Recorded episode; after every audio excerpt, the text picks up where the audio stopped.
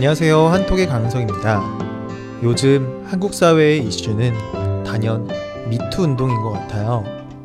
나도, 나도 당했어. 나도 당했었어. 나도 겪었었어. 라는 의미로 해시태그로 미투를 다는 이 미투 운동. 오늘은 이것에 대해서 알아보도록 하겠습니다.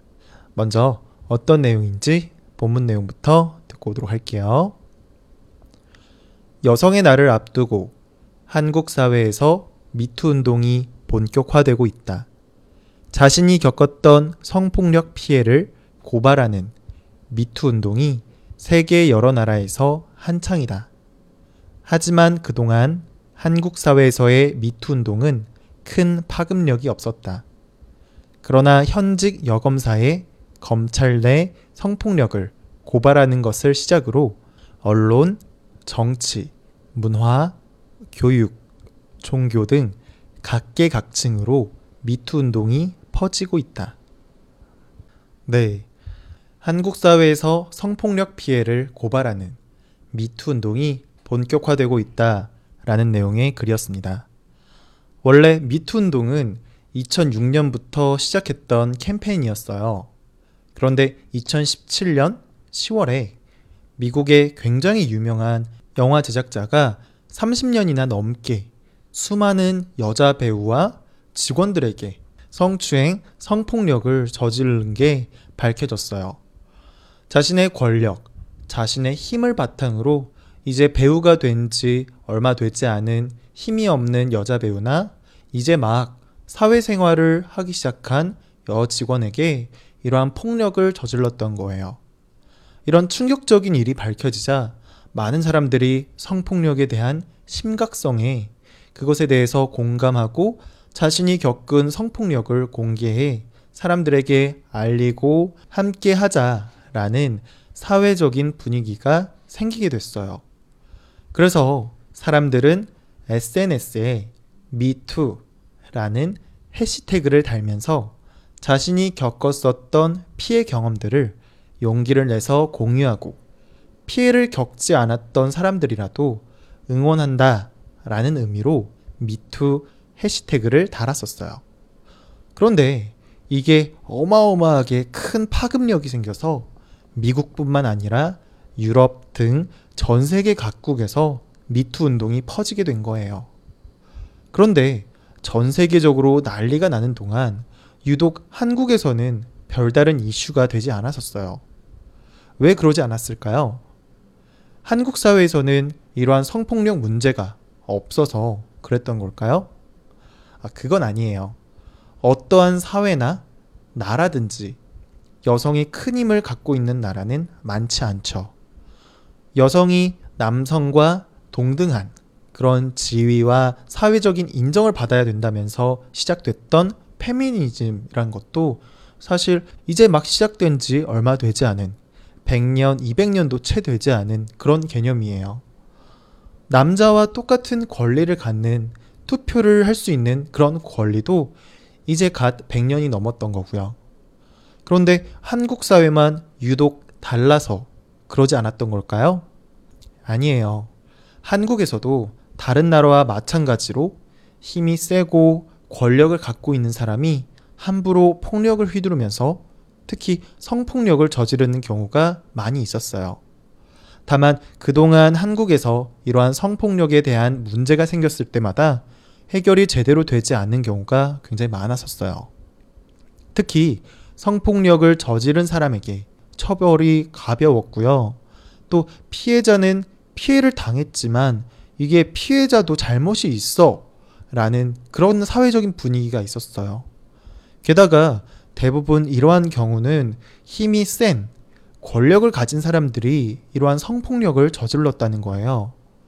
이러다 보니 피해를 당해도 이것을 공개하고 처벌을 원한다고 해봤자 피해자에게 더 큰 피해만 오고 사회적으로 높은 위치에 있고 명성도 있고 돈도 많고 힘도 많은 그런 성폭력을 저지른 가해자들은 별다른 피해가 없었어요. 심지어 명예를 훼손했다. 거짓이든 허위 사실이든 뭐 실제이든 아무튼 피해자가 말했던 것 때문에 한 사람의 명예가 훼손돼서 피해를 입었으니까 이것에 대해서 보상해라 라면서 성폭력 피해자에게 오히려 벌을 주는 경우도 생기게 되었고요. 물론 이러한 부분이 사회적인 문제라고 많은 사람들이 공감하고 이걸 꼭 고쳐야 된다 라고 많은 사람들이 주장했었지만 지금까지 이러한 부분이 개선되지 않았었어요. 이러다 보니까 성폭력 피해를 당하더라도 이야기를 하지 않는 게 낫다라는 의식을 갖게 되었고 이러다 보니 국제적으로 미투 운동이 확산되고 있어도 한국 사회에서는 이러한 분위기에 크게 동참하는 분위기가 아니었었어요. 그런데 이러던 중에 2018년 1월 말쯤에 한국의 한 여자 검사가 자신이 겪은 성폭력 경험을 공개하게 되면서 상황이 바뀌게 됐어요. 한국에서 가장 권력이 있고 힘이 있다고 알려져 있던 검사가 성폭력 피해를 입었다라는 사실에 사람들은 굉장히 많이 놀랐어요. 게다가 이 검사는 이전에 한번 성폭력을 당했던 것을 밝혀서 가해자에게 사과를 받으려고 그렇게 노력을 했었지만 오히려 주변 사람들에게 욕을 먹고 심지어 보복을 당했다라는 게 알려지면서 사회적으로 큰 충격을 받게 되었던 거예요. 이러한 사실이 피해자였던 여자 검사가 다시 용기를 내서 밝히게 되면서 이렇게 사회적으로 알려지게 되자 한국 사회에서는 굉장히 큰 파급력이 생겼고 그때부터 미투 운동이 본격화되기 시작했어요. 그 후부터는 다른 피해 여성분들이 용기를 내기 시작했고 사회적으로도 그것에 대해 이해를 하고 용기를 주는 그런 분위기가 생겼어요. 이렇게 되니까 언론, 정치, 종교, 교육, 문화 등 다양한 분야에서 고발이 이루어지기 시작했고 특히 명성이 많고 유명했던 사람들이 미투 운동으로 고발이 되면서 사회적으로 엄청난 이슈가 되었어요. 그런데 이렇게 고발이 이루어졌을 때 고발을 당한 유명인들은 대부분 처음에 억울하다라는 반응이 굉장히 많았었어요. 그리고 또 반성하거나 잘못을 뉘우치지 않는 사람들이 많았었어요. 억울하다고 자신은 그런 의도로 성폭력을 하려고 했던 것도 아니고 또 그런 말이나 행동을 했던 건 절대 아니다. 라고 주장하는 거죠. 물론 이 중에는 정말로 억울한 경우들도 있을 수도 있어요. 하지만 이 유명인들이 사과를 하지 않으면 않을수록 또 반성을 하지 않으면 않을수록 그 사람에게 당했었던 성폭력 피해자들이 추가로 나와서 새로운 증언과 새로운 성폭력에 대해서 미투 운동을 통해 고발을 하게 되었어요. 일이 이렇게 되니까 그렇게 사회적으로 영향력이 크고 유명하고 힘이 많았던 사람들이 미안하다고 사과를 하기 시작했고 자신이 맡고 있었던 일들을 다 그만두는 그런 사태까지 벌어지게 됐어요. 그전에는 이러한 경우가 전혀 없었거든요. 그전에는 이러한 사람들이 사과는 커녕 충분한 증거가 있어도 기억이 잘 나지 않는다고 하면서 그냥 넘어가는 경우가 많았었는데 이 미투 운동을 계기로 사회가 바뀌기 시작한 거예요. 분위기가 이렇게 되면서 특히 이번 여성의 날을 앞두고 한국 사회에서 다른 여성들이 자신이 겪었었던 피해를 똑같이 입지 않게 해달라고 목소리를 크게 내기 시작했다라는 거죠. 네. 오늘 내용은 조금 어려웠는데 어떻게 이해가 잘 되셨는지 모르겠네요. 자, 다시 한번 본문 내용 듣고 오도록 할게요. 여성의 날을 앞두고 한국 사회에서 미투 운동이 본격화되고 있다. 자신이 겪었던 성폭력 피해를 고발하는 미투 운동이 세계 여러 나라에서 한창이다. 하지만 그동안 한국 사회에서의 미투 운동은 큰 파급력이 없었다. 그러나 현직 여검사의 검찰 내 성폭력을 고발하는 것을 시작으로 언론, 정치, 문화, 교육, 종교 등 각계각층으로 미투 운동이 퍼지고 있다. 네. 성폭력은 크게 세 가지로 나뉘어질 수가 있어요. 먼저 성폭행. 강간이라고 하는데요. 강제로 성적인 폭행을 저지르는 경우를 말해요. 다음으로 성추행.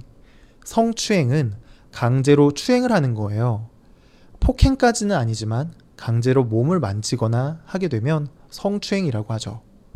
마지막으로 성희롱. 성희롱은 보통 말로 언어적인 성폭력이 해당되는 거예요. 이 모든 것이 다 성폭력에 해당되는 것이고 누구나 그것을 당할 수가 있어요.